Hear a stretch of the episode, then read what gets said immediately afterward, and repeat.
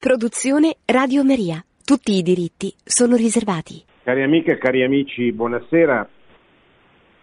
Parleremo questo martedì di quell'anno della famiglia, nello spirito della, dell'esortazione apostolica Moris Letizia, che compie cinque anni, che è cominciato pochi giorni fa, esattamente il 19 di marzo, la solennità di San Giuseppe. Questa data il Papa ha voluto che eh, la Chiesa, che si trova già nell'anno di, dedicato a San Giuseppe, il papà dei papà, ha voluto che la Chiesa celebrasse in modo particolare il tema, tema, non solo il tema, ma la realtà della famiglia e lo facesse nello spirito di quell'esortazione apostolica Moris Letizia che Papa Francesco pubblicò proprio cinque anni fa.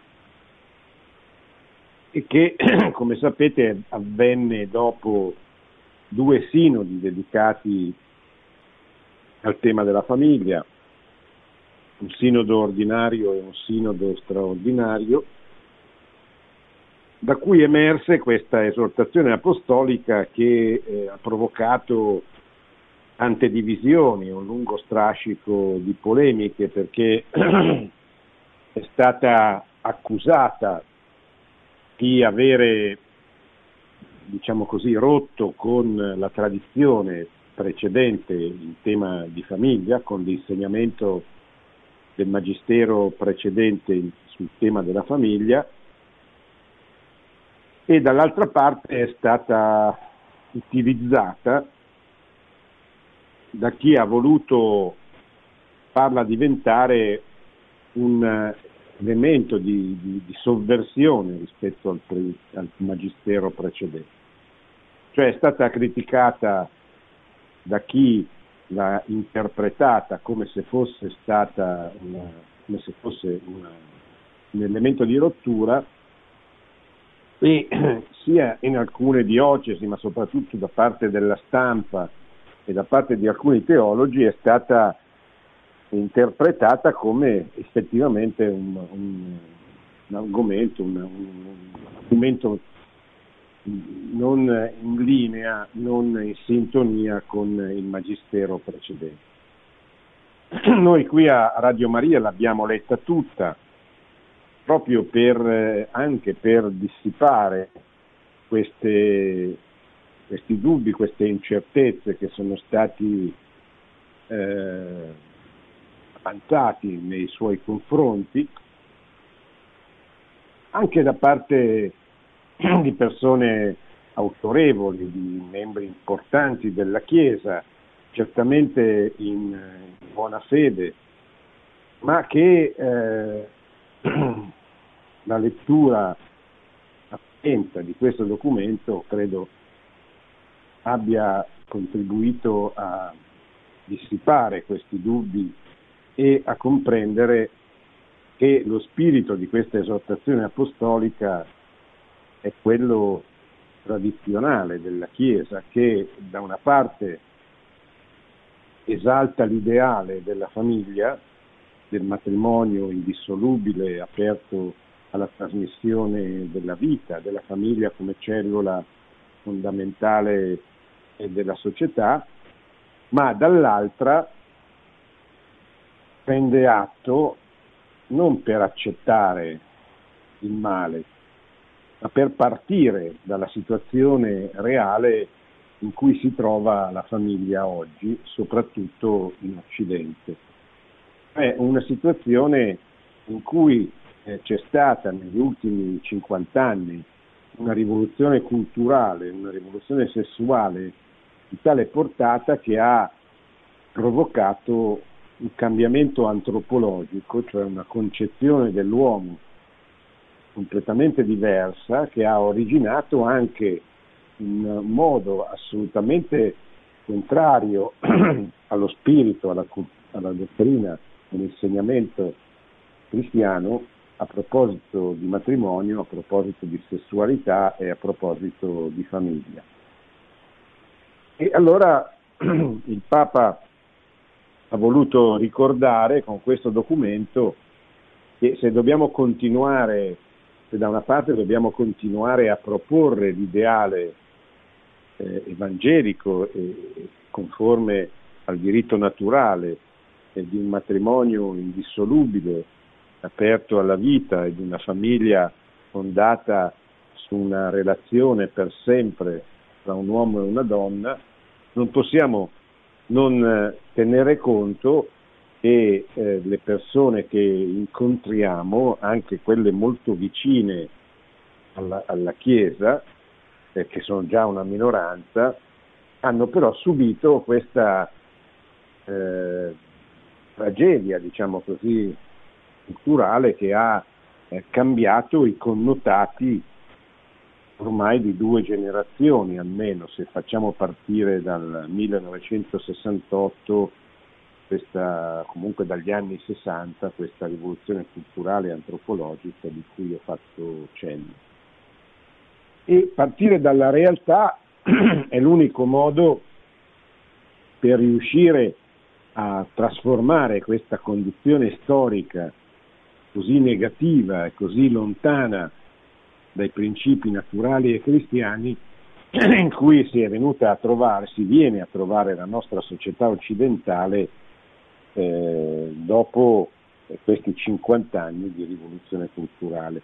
Insisto sul tema società occidentale perché è chiaro che in Africa, per esempio, come anche sino, i due sinodi sulla famiglia hanno dimostrato, la concezione della famiglia eh, è diversa e resiste, e non c'è stata quella rivoluzione antropologica che ha colpito l'Occidente. E lo stesso vale per l'Asia. L'Asia e l'Africa sono i due continenti dove è in corso ancora la prima evangelizzazione, eh, cioè dove il cristianesimo non è ancora penetrato, soprattutto in Asia, con l'eccezione eh, soprattutto delle Filippine. Eh, in alcuni posti deve ancora cominciare una, una, vera e propria evangelizzazione, penso al Giappone, in altri esiste una persecuzione da parte di un regime dominato ancora dal partito unico, dal partito comunista in Cina, e che è un regime eh, totalitario.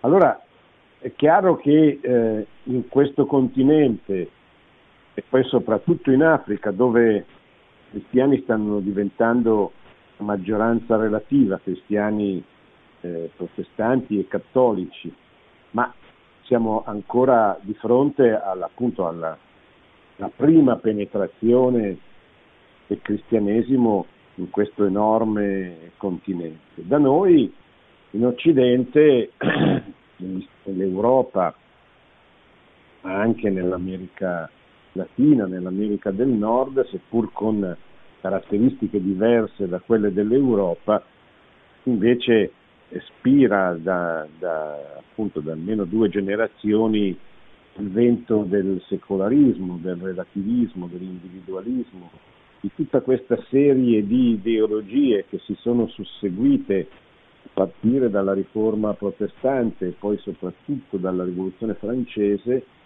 e che hanno tentato di sostituire il cristianesimo come senso comune, come legame eh, culturale delle popolazioni dove hanno conquistato il potere queste ideologie attraverso stati o totalitari o comunque dominati da una forma di ideologia relativistica che ha relegato la religione nella sfera eh, del privato e ha eh, ridotto la famiglia quando va bene appunto a una relazione eh, privata fra due persone che non deve avere nessun fondamento pubblico e che non deve essere riconosciuta come la cellula fondamentale della società da parte degli Stati. Tutto questo è avvenuto progressivamente, diciamo così, e l'attacco esplicito, diretto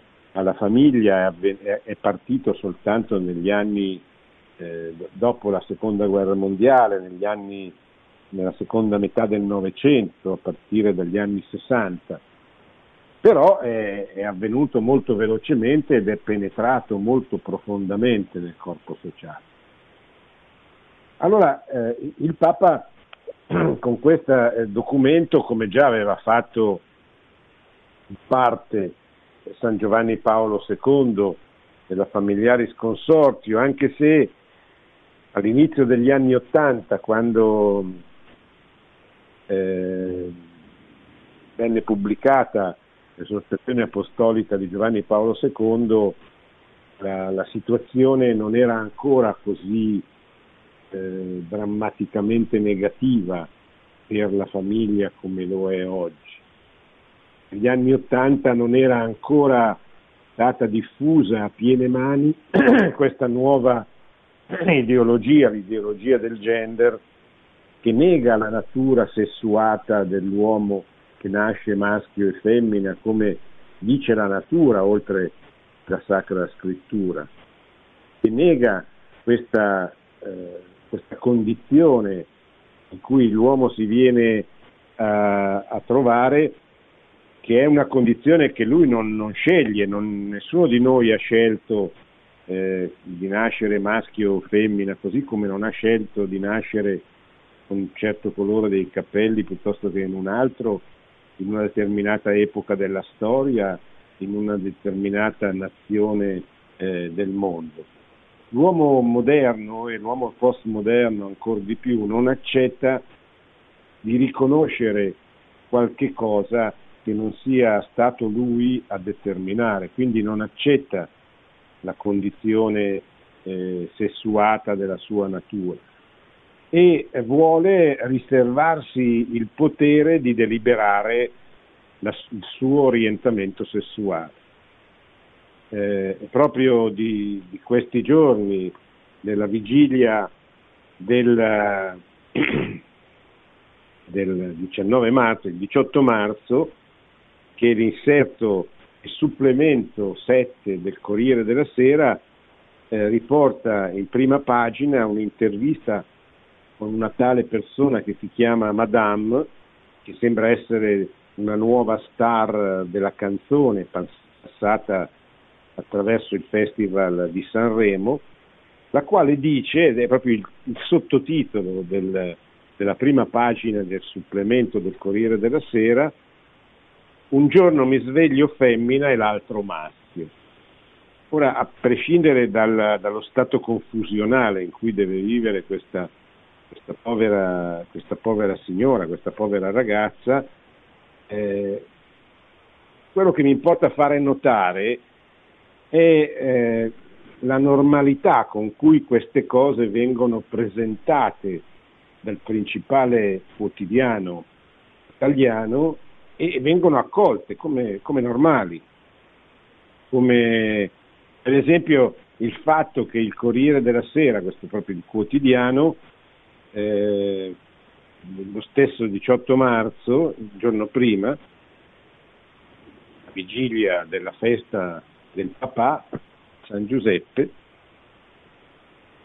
ha pubblicato in prima pagina la fotografia di due calciatrici svedesi lesbiche della Juventus che aspettano un figlio grazie alla fecondazione eterologa.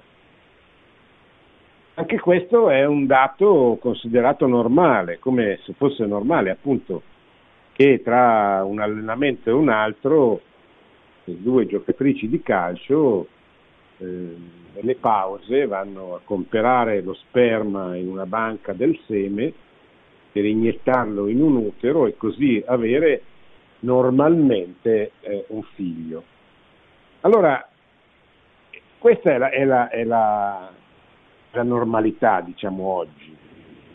Cioè, è la normalità eh, nel senso che queste cose vengono sempre più percepite come, come normali da parte di un'opinione pubblica che è bombardata da queste notizie, ma soprattutto da questa eh, questa retorica, da questa narrazione che fa diventare, che presenta come conquiste dell'uomo, della sua libertà, queste potenzialità di fare i figli non attraverso l'unione di un uomo e di una donna, l'unione fisica, di fare figli appunto comperandoli, eh, guardando un catalogo in una banca, iniettandosi il seme eh, di una terza persona, di un donatore, che dà la possibilità di avere dei figli sia a due, a due, due donne ma anche eh, a due uomini affittando un utero, eccetera. Voi sapete che l'utero in affitto è una delle cose che stanno avanzando, che a livello legislativo in alcune nazioni del mondo, eccetera. Questa è, è diciamo così, questa è, è la realtà. No? Un, il parroco mi ha scritto in questi giorni che su 100 matrimoni che ha celebrato negli ultimi anni, soltanto una persona, una coppia, non era già eh, convivente. Quindi 99 matrimoni su 100 erano fatti da persone, da uomini e donne, naturalmente in questo caso, che già convivevano, molte delle quali avevano già eh, figli. E questa è la realtà, cioè, questa è la situazione che non dobbiamo accettare, la Chiesa non può accettare, ma non può neanche pensare che la realtà nella quale agisce e nella quale deve proporre il modello della famiglia è una realtà diversa da quella che è. E questa sarebbe una grande bugia che, che detta a, a se stessi, anzitutto a quelli che che devono essere, a maggior ragione in una situazione di come quella di oggi, i missionari della famiglia. Missionari della famiglia perché oggi non si tratta solo di, di annunciare il Vangelo in un'epoca, in un mondo che lo ha dimenticato, che non lo ha conosciuto, eccetera. Poi poteva essere ancora nel secolo scorso, addirittura nell'Ottocento, anche se nell'Ottocento la società era molto meno cristianizzata. Ma qui si tratta di annunciare quelle cose, quelle verità, quei, quei fondamenti della civiltà che non sono mai fino a 50 anni fa anche in una società profondamente scristianizzata, non sono mai stati messi in discussione. Il diritto, la, la, la, la sacralità della vita non è stata messa in discussione, magari è stata negata anche spesso tutta la storia dell'umanità. Non è che i bambini stati, vengono uccisi solo oggi, ma non è mai stato riconosciuto come normale tutto questo. Eh, non è che le famiglie cent'anni fa fossero tutte rose e fiori, ma anche mille anni fa, quando c'era una società largamente cristiana, non faceva questa società diventare automaticamente perfetti cristiani i suoi abitanti, i quali hanno tradito in tante circostanze, in tante occasioni, basta studiare la storia per rendersene conto, il, il modello che però era riconosciuto, non era messo in discussione. Cioè, nessuno metteva in discussione che la famiglia fosse composta da un uomo e da una donna, che il matrimonio fosse per sempre, che la donna avesse la stessa dignità eh, dell'uomo. Poi questo non veniva, spesso non veniva tradotto in pratica, non veniva, eh, dire, non veniva praticato correttamente, ma non c'era una messa in discussione ideologica che faceva sì che diventasse, come sta diventando, una norma è una cosa normale il contrario del vero e il contrario di ciò che ci indica la natura stessa del, del, della persona. Ecco, l'esortazione a Moris Letizia vuole partire da questo e anche tutte le polemiche che sono state fatte sono state sollevate proprio eh, su quelle parti, in modo particolare sull'ottavo capitolo, dove si cerca di dire eh, guardate che il modello non cambia, il matrimonio non è diventato una cosa diversa, il matrimonio fra due uomini o fra due donne non esiste, il matrimonio è solo tra un uomo e una donna aperta alla vita. E il matrimonio è indissolubile, per sempre. Questa è una cosa che l'uomo non può cambiare, ma neanche la Chiesa può cambiare perché è nella natura, è il progetto di Dio che ha previsto così, come leggiamo nella gente. Però questo va reinsegnato e soprattutto va retestimoniato, va testimoniato nuovamente attraverso una vita di famiglie visibile, concreta,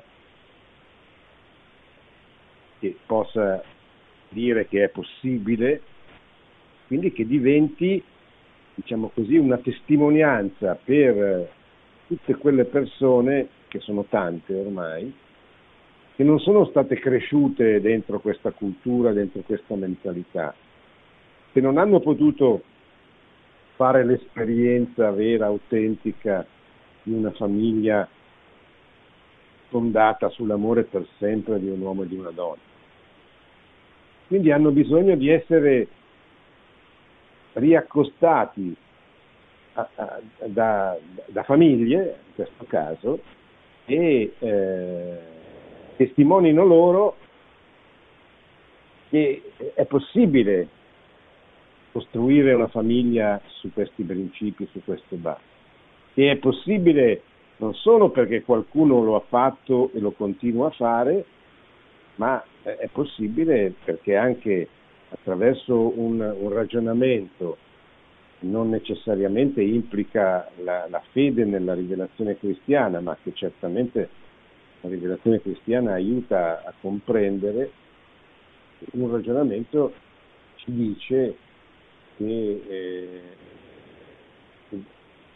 che è irragionevole, che è contro la ragione, non solo contro la natura, mettere in discussione quello che la natura ci mostra quando la contempliamo, quando la guardiamo, quando guardiamo anche solo fisicamente, ma anche psicologicamente, ma anche da, da altri punti di vista, quando guardiamo la persona maschio e la persona femmina ci rendiamo conto di quanto splendido, meraviglioso, intelligente sia stato il progetto di Dio che, come ci viene raccontato nella Genesi, creò la donna perché l'uomo sentiva eh, il, peso della, della solitudine e capiva che non c'era null'altro, Adamo capiva che non c'era null'altro nella creazione che potesse colmare questa solitudine.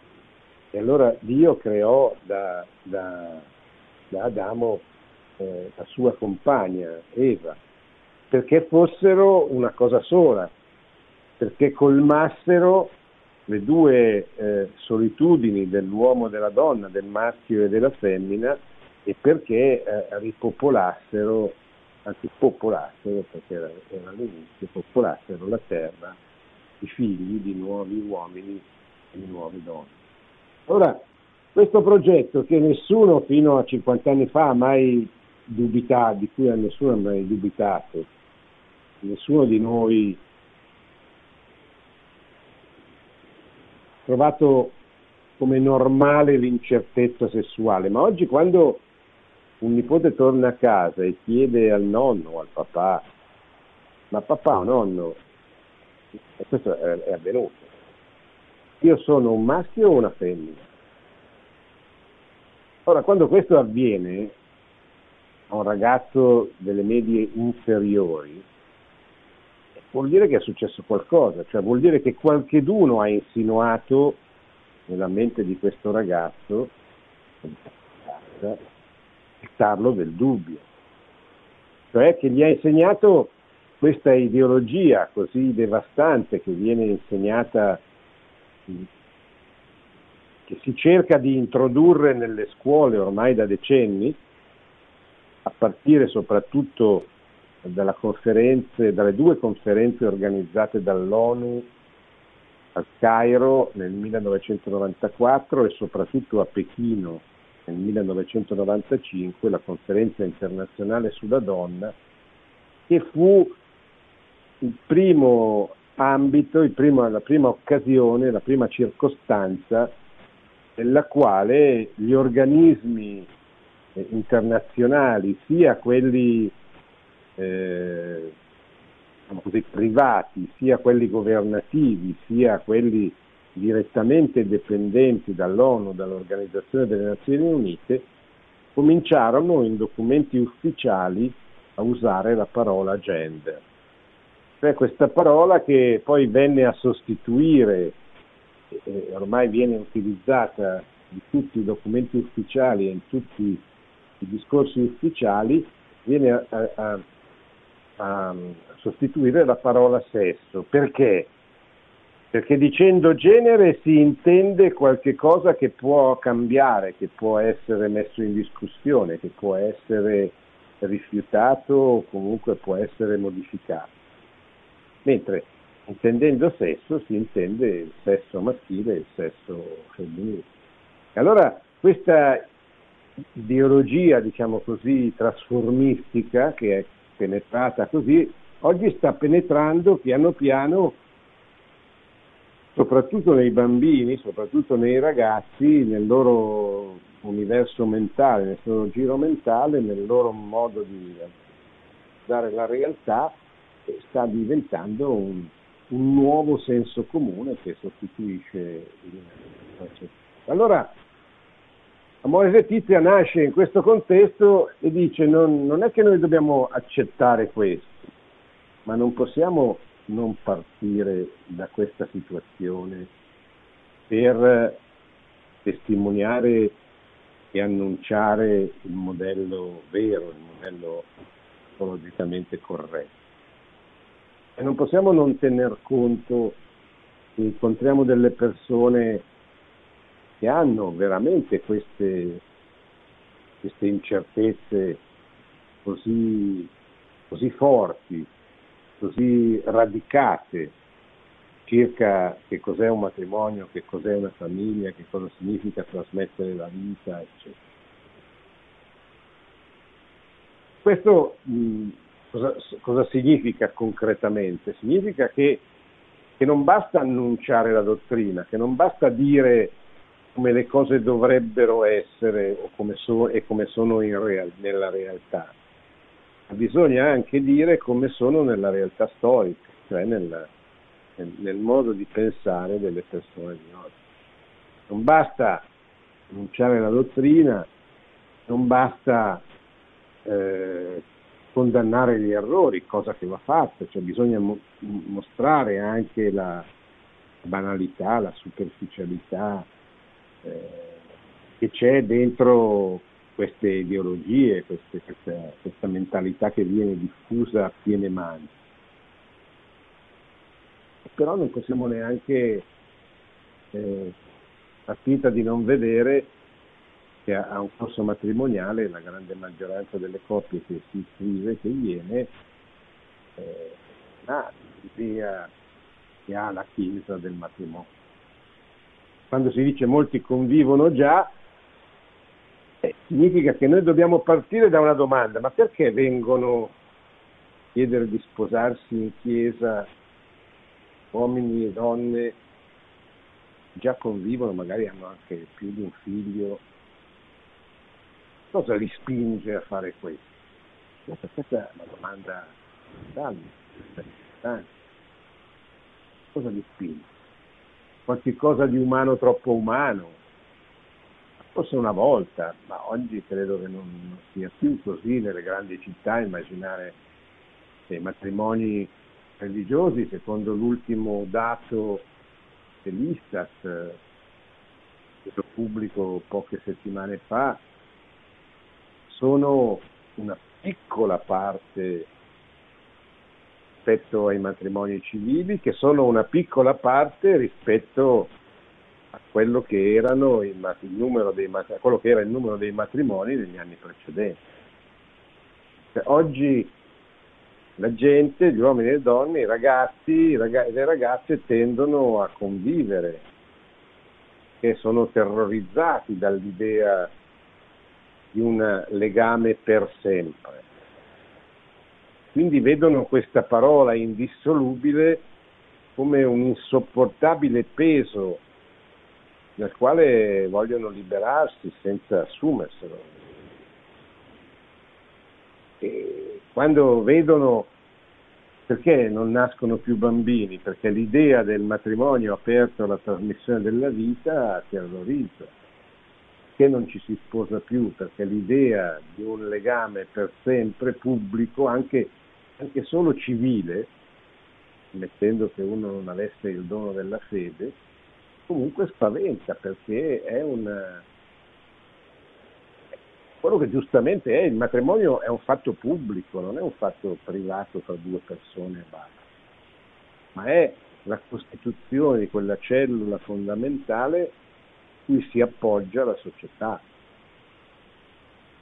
E la società, soprattutto i futuri cittadini, i futuri lavoratori, i futuri dirigenti, i futuri docenti, il futuro della società dipende quei figli che nascono dentro quelle relazioni sono le famiglie che dovrebbero essere in un certo modo più.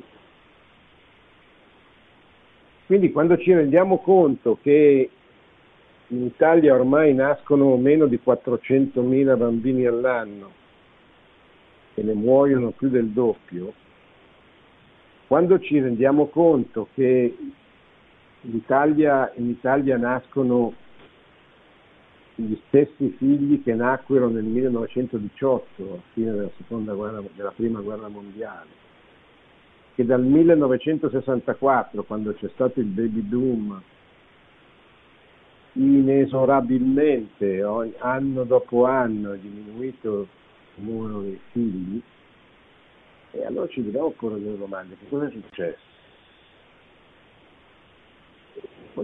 La seconda domanda è che cosa possiamo fare per ribaltare questa situazione.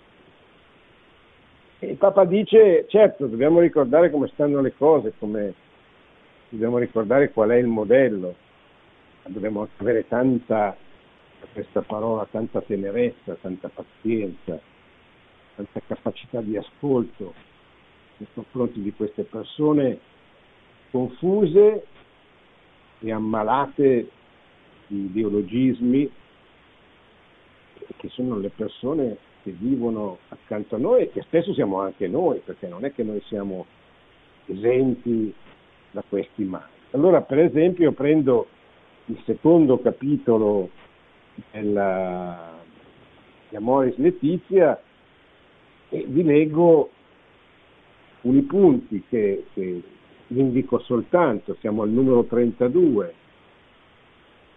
La, la famiglia oggi non, non, ha più il sostegno della società. Siamo consapevoli, il Papa cita sempre la relazione finale del, del del 2015, siamo consapevoli dell'orientamento principale dei cambiamenti antropologico-culturali in ragione dei quali gli individui sono meno sostenuti che in passato dalle strutture sociali nella loro vita affettiva e familiare. È una cosa che noi vediamo proprio oggi, questi giorni. Cioè, la famiglia non è aiutata. Se ci fate caso, anche da parte dei governi, ho sempre in mente i ristori per eh, le aziende, le attività commerciali, ma raramente, certo, quando entra il problema della scuola, della didattica a distanza e del fatto che eh, i genitori sono a casa a lavorare con lo smart working e contemporaneamente fino figli che devono collegarsi con le rispettive classi, o peggio ancora i genitori sono costretti ad andare a lavorare e, i figli sono a casa e non sanno come risolvere questa situazione. Ma raramente la famiglia viene tirata in ballo come eh, fonda- la cellula fondamentale, che tra l'altro è quella, e questi, questo lo ricordano pochissimi, in questo anno di pandemia ha supportato veramente in modo particolare attraverso i nonni disagio provocato dalla, dalla pandemia. Quindi viviamo in una società ostile alla famiglia, comunque come è stata definita dal rapporto del Centro internazionale studi sulla famiglia, eh, una società post-familiare, dove la famiglia è un'opzione di alcune minoranze e alcune minoranze ancora praticano, ma è un'opzione privata, ora anche in Italia abbastanza diffusa, ma sempre meno. Secondo punto, l'individualismo.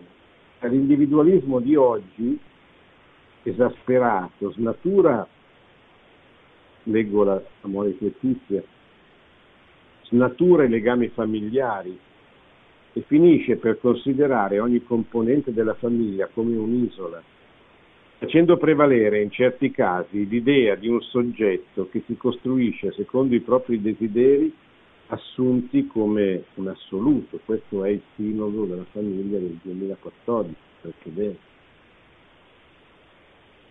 Altro punto, il relativismo. Anche qui, vedete, Amore Letizia viene usata qualche ambiente, testo, eccetera, però fatto da persone spesso per bene, che hanno, avrebbero il desiderio di servire la Chiesa e la famiglia, se non che intanto fondono la Chiesa e la famiglia con quello che loro desidererebbero che fosse, quello che è. Ma questo documento che viene criticato per, per, essere relativista, per non affermare con forza, con solennità i principi, eccetera, dice il contrario. Oggi è facile confondere la genuina libertà con l'idea che ognuno giudica come gli pare, come se al di là degli individui non ci fossero verità, valori, principi che ci orientino, come se tutto fosse uguale e dovesse permettere qualsiasi cosa. In tale contesto l'ideale matrimoniale, con un impegno di esclusività e di stabilità, finisce per essere distrutto dalle convenienze contingenti o dai capricci delle sensibilità. E ancora, come cristiani non possiamo rinunciare a proporre il matrimonio allo scopo di non contraddire la sensibilità attuale, per essere alla moda, per sentimenti di inferiorità di fronte al degrado morale umano. Staremmo privando il mondo dei valori che possiamo e dobbiamo offrire. Certo, qui viene la parte che accennavo prima, poi bisogna proporla bene questa verità, perché è chiaro che incontra delle difficoltà ad essere accettata nel, nel clima nel quale viviamo. Certo, non ha senso fermarsi a una denuncia retorica dei mali attuali. Che cosa serve passare le proprie giornate a scandalizzarsi per quello che succede? Tu devi fare qualche cosa perché non succeda più.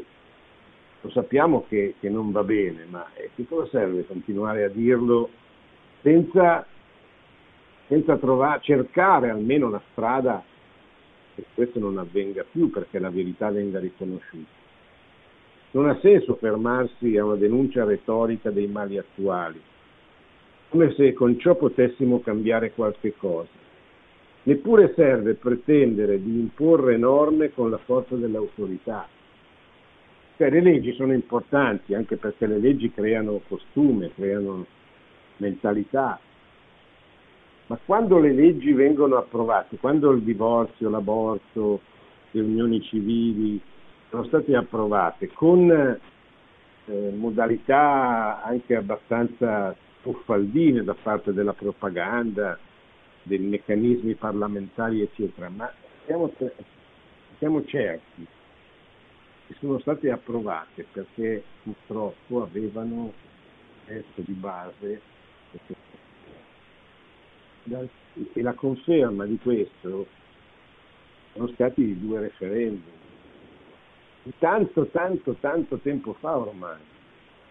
Il divorzio nel 1974 l'aborto nel 1981 quindi il problema è che bisogna ricostruire il tessuto sociale, bisogna riconvincere le persone una per uno, famiglia per famiglia, attraverso appunto quella che il Magistero della Chiesa chiama la nuova evangelizzazione, seconda evangelizzazione, che, deve, non, che non riguarda solo il Vangelo, appunto riguarda anche temi come questi.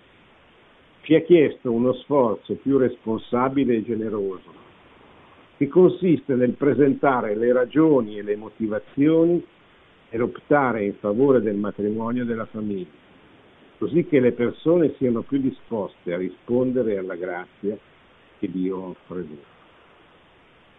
Mi fermo perché siamo verso la fine, volevo rispondere un po' delle vostre domande.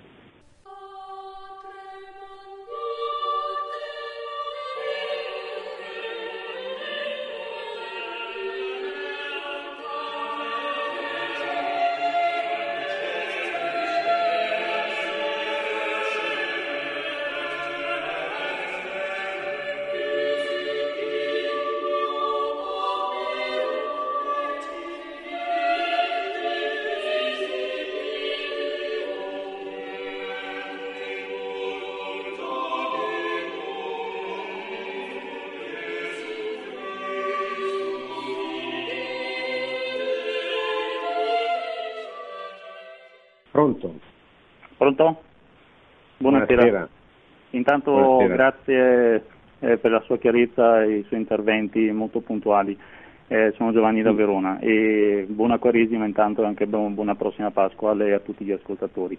Niente, volevo solo semplicemente fare, grazie, volevo semplicemente fare una piccolissima riflessione, eh, un per, parlando un po' per assurdo, però ecco, perché penso che sia un po' questo anche eh, quello che accade oggi. Eh, tante volte capita che in nome del rispetto eh, si stia limitando la libertà dell'altro. Tradotto con un esempio molto semplice, se per esempio se una persona vuole credere esprimendo che gli asini volano, bene, io devo accettare pure per rispetto che pensi, questo pensiero, ma se io però voglio credere che siano le mucche a volare, allora dovrò godere dello stesso rispetto e essere accettato in questo pensiero. Per converso, se altri non credono che la famiglia sia costituita da uomo e da donna, ok, io devo anche rispettare e dovrò accettare questa, sempre per rispetto a questa visione, ma se io voglio credere che comunque la famiglia è costituita da un uomo e da donna, dovrò godere dello stesso diritto, dello stesso rispetto. Ecco, eh, per, per rispetto, perché in entrambe le parti penso che debbano godere di ent- entrambe di rispetto e di possibilità di esprimersi, quello che oggi però guarda caso, proprio in nome del rispetto è impedito al cristiano, ossia al cristiano impedito di, viene impedito di poter parlare e di esprimersi in nome di un rispetto stesso, del quale lo stesso cristiano non può comunque goderne. Ecco, e questo mi sembra un po' un assurdo sia per il discorso gender e per quante altre cose, perché appunto c'è una limitazione che viene imposta alla, alla libera espressione anche del cristiano. Grazie, ascolto per radio, spero di essermi fatto capire. Buona serata. Ma oggi vige quella che il cardinale Ratzinger chiamò la dittatura del relativismo. Cioè non viviamo soltanto dentro eh, una, una società dominata dalla cultura del relativismo, ma viviamo anche dentro una società che cerca di imporre come, come fosse una dittatura questa ideologia, questa cultura relativista. Questo è eh, quello che si chiama il politicamente corretto. Politicamente corretto è una forma di eh, una mentalità, diciamo così, è un modo di pensare per il quale eh, chi non è relativista, cioè chi non fa affermazioni eh, coerenti, con, in sintonia con il relativismo dominante, viene sanzionato non ancora dal punto di vista legislativo, ma viene sanzionato dal, dal senso comune diffuso, cioè viene sanzionato soprattutto nel mondo del giornalismo, nel mondo della cultura, nel mondo dell'insegnamento, in questi grandi centri eh, di, che formano l'opinione pubblica, penso so, alle televisioni, alle radio, ai territori a eccezione di Radio Maria, di poco altro, ai giornali. È rarissimo trovare una voce pubblica che non sia in sintonia con questo politicamente corretto. È rarissimo sentire affermazioni come quelle appunto il matrimonio è solubile e aperto la vita tra un uomo e una donna. Questo perché ce lo dice la realtà della natura umana. È un'affermazione banale, no? Cioè, nel senso che basta guardare come sono fatti fisicamente gli uomini e le donne basterebbe un corso di anatomia per indicare come nascono i bambini, attraverso quali meccanismi non misteriosi. E mentre invece si, si usa dire, no, ma ci c'è appunto le due lesbiche svedesi che giocano nella Juventus e si vogliono tanto bene, tant'è che sono andati a comprarsi un figlio in, in banca. E questo viene spiattellato Corriere della Sera come se fosse una bella cosa, una, una novità, una, cosa che, che, che, una novità che deve diventare normale, no? che viene usata come notizia da sparare in prima pagina sul Corriere della Sera, ma nella prospettiva di farla diventare una cosa normale, cioè, normalisti, no? quindi sono presi la briglia di fare una cosa di questo.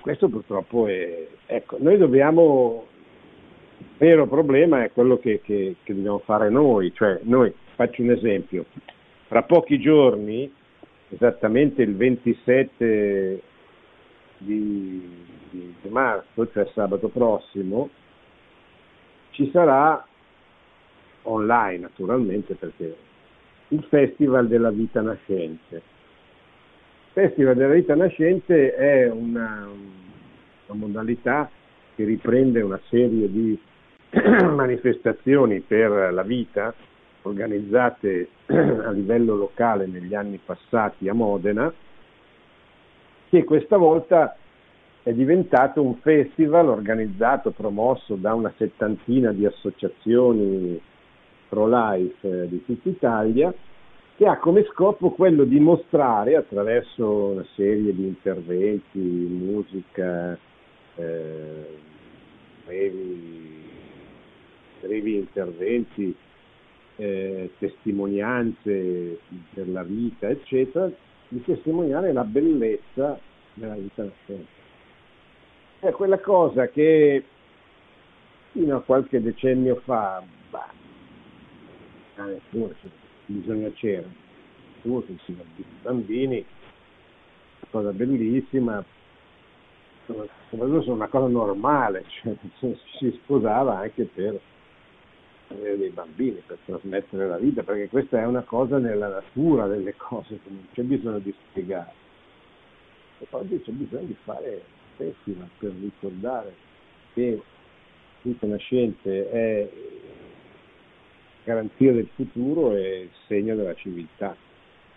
E per fare questo il, il festival che viene organizzato da queste 70 associazioni sosterrà una proposta di legge che è già stata presentata e verrà ulteriormente ripresentata da senatori e deputati affinché il Parlamento italiano possa deliberare che il 25 marzo di ogni anno non sia soltanto la solennità dell'incarnazione, come insegna la Chiesa, ma diventi anche una solennità civile, cioè venga istituita la giornata della vita nascente, eh, una legge apposita votata, speriamo, maggioranza, quindi confermata dal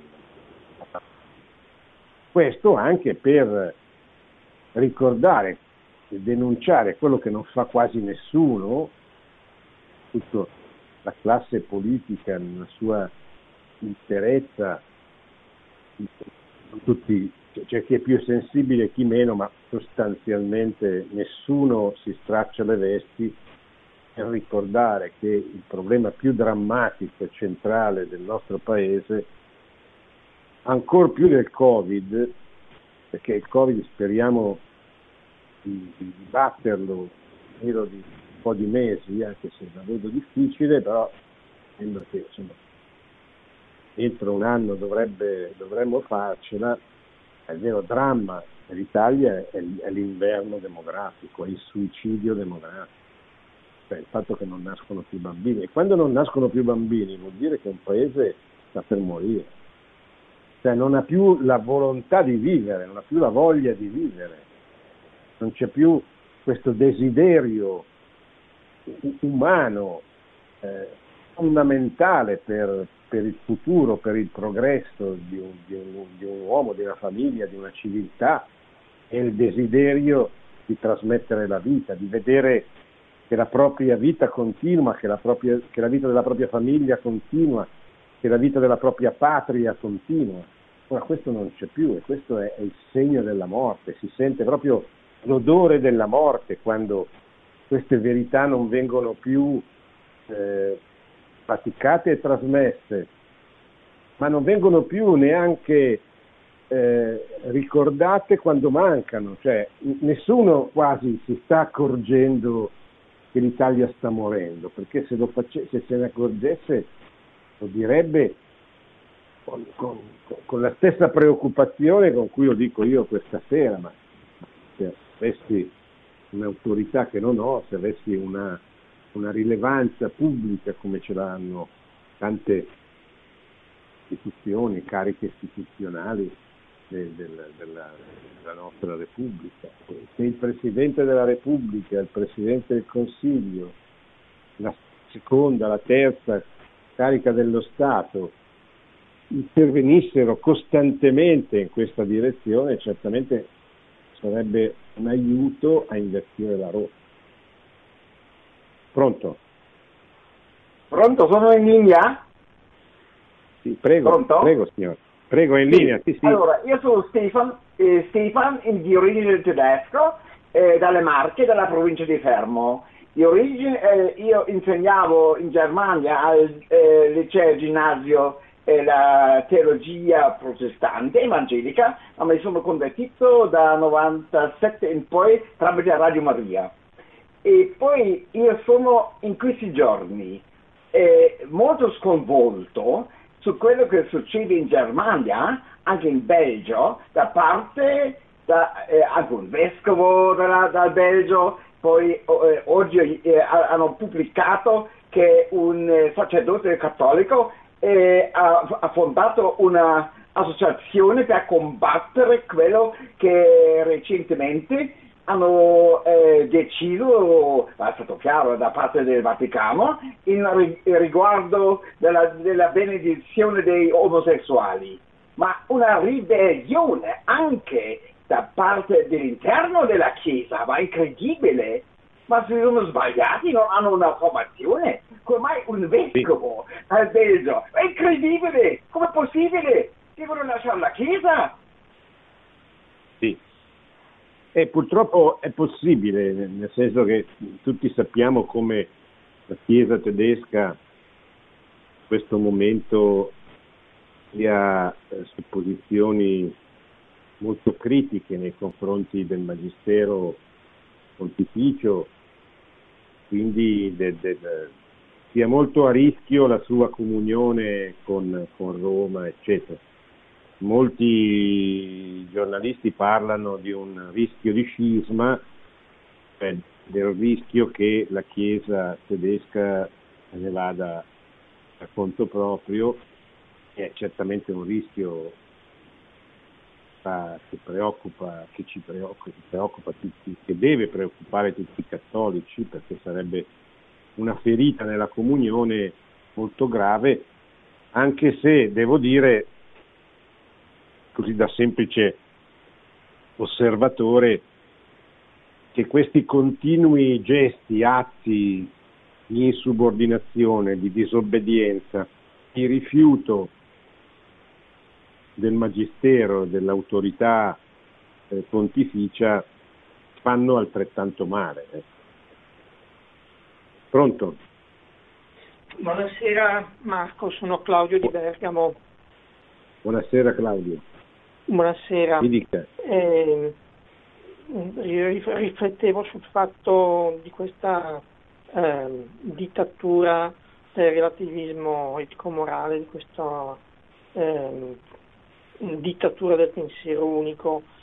Eh, credo molto nella, ehm, in una lotta con una, ehm, una cultura proprio con la C maiuscola, avere il coraggio di dire veramente le cose come stanno si fa eh, in vari modi già, però credo che ci bisognerebbe farlo proprio in modo più, più sistematico, con più creatività, con più coraggio, con più magari anche eh, sana sfrontatezza. Eh, avere il coraggio di dire eh, noi che siamo, eh, di dire sono orgoglioso di essere un cristiano, sono orgoglioso di credere nella bellezza della vita, nella sacralità della vita, credo alla verità, la verità non è una cosa, eh, una cosa liquida ma è una oggettività. Mm. Poi uno è libero di credere o non credere alla, alla, a, alla verità, ma avere la, la, determinazione di... Io credo che se c'è questa, ehm, se c'è questa eh, determinazione eh, dei cristiani nei, nel divulgare i loro valori mh, mm, sarebbe un'arma per combattere questa dittatura, questo è il mio pensiero. Buonasera, sì. ti ascolto per radio. Ciao Marco. Sì, grazie Claudio. Questo sicuramente, eh, purtroppo manca, manca questo coraggio, questa educazione, anche questa abitudine. Eh, devo dire che però eh, soprattutto quando abbiamo di fronte eh, ambienti, soprattutto giovani, che sono caratterizzati da questa incertezza perché non hanno mai fatto esperienza magari di una, propria famiglia comunque di un'applicazione come, come Dio comanda, eccetera, bisogna avere molta, molta capacità di ascoltare queste persone, anche se dicono delle cose che non stanno nel cielo in terra. Perché le persone si conquistano e si attraggono a Cristo partendo dai loro problemi, che sono problemi esistenziali, cioè queste persone soffrono e non sanno perché noi sappiamo che soffrono perché non, hanno, non conoscono la verità, quindi non conoscono l'amore, ma magari non conoscono nessuno che vuole veramente bene loro bene. Però questo dobbiamo dimostrarlo prima che dirlo. E non possiamo martellarli dicendo loro come sono le cose, qual è la verità, che rischiamo di fargliela detestare invece di fargliela amare. Cioè, dobbiamo partire da, dai loro problemi. Non viviamo più nell'epoca delle ideologie, dove c'era uno scontro ideologico che si manteneva molto sul piano intellettuale, anche se poi non era sempre così, perché di fronte a tante ideologie, a tanti uomini ideologici c'erano tante crisi umane, crisi esistenziali, eccetera, come poi si è, si è capito dieci anni dopo, il 68, eccetera. Ma oggi la consapevolezza ideologica, intellettuale è quasi assente. Le persone soffrono, hanno dei pregiudizi che sono stati inculcati loro dalla, dalla cultura dominante e noi dobbiamo, dobbiamo intercettarli, anzitutto capendo che cosa succede dentro di loro. E poi piano piano, con molta tenerezza, può dire Papa Francesco, con molta delicatezza, far passare loro eh, così, una, una, visione della realtà che se a, a, accogliessero, se abbracciassero, sarebbe anche per loro un'occasione di felicità, di, di, di gioia, la felicità di quella gioia che non hanno e che sono lontani dalla verità. Non perché la verità risolva tutti i problemi che rimangono, ma perché la verità innanzitutto ti fa capire che qualcuno che ti ama al punto da essere morto per te sulla croce per renderti felice per sempre. E questa è una consolazione che non, ci può, che non può essere tolta a nessuno quando uno la, la, la riconosce e l'accoglie. Questo noi dobbiamo, dobbiamo auspicare per queste persone perché se queste persone arrivassero lì poi tutte le altre problematiche andrebbero in qualche modo a posto, dalla famiglia al matrimonio, alla sessualità, alla purezza, alla castità, eccetera. Ma se non c'è questo è molto più difficile. Pronto? Credo che siamo arrivati alla fine della trasmissione. Bene, vi ringrazio eh, buona settimana e buonanotte a tutti. Abbiamo parlato di questo anno della famiglia che è appena cominciato nella festa di San Giuseppe nel, nello spirito dell'esortazione apostolica Amore Produzione Radio Maria. Tutti i diritti sono riservati.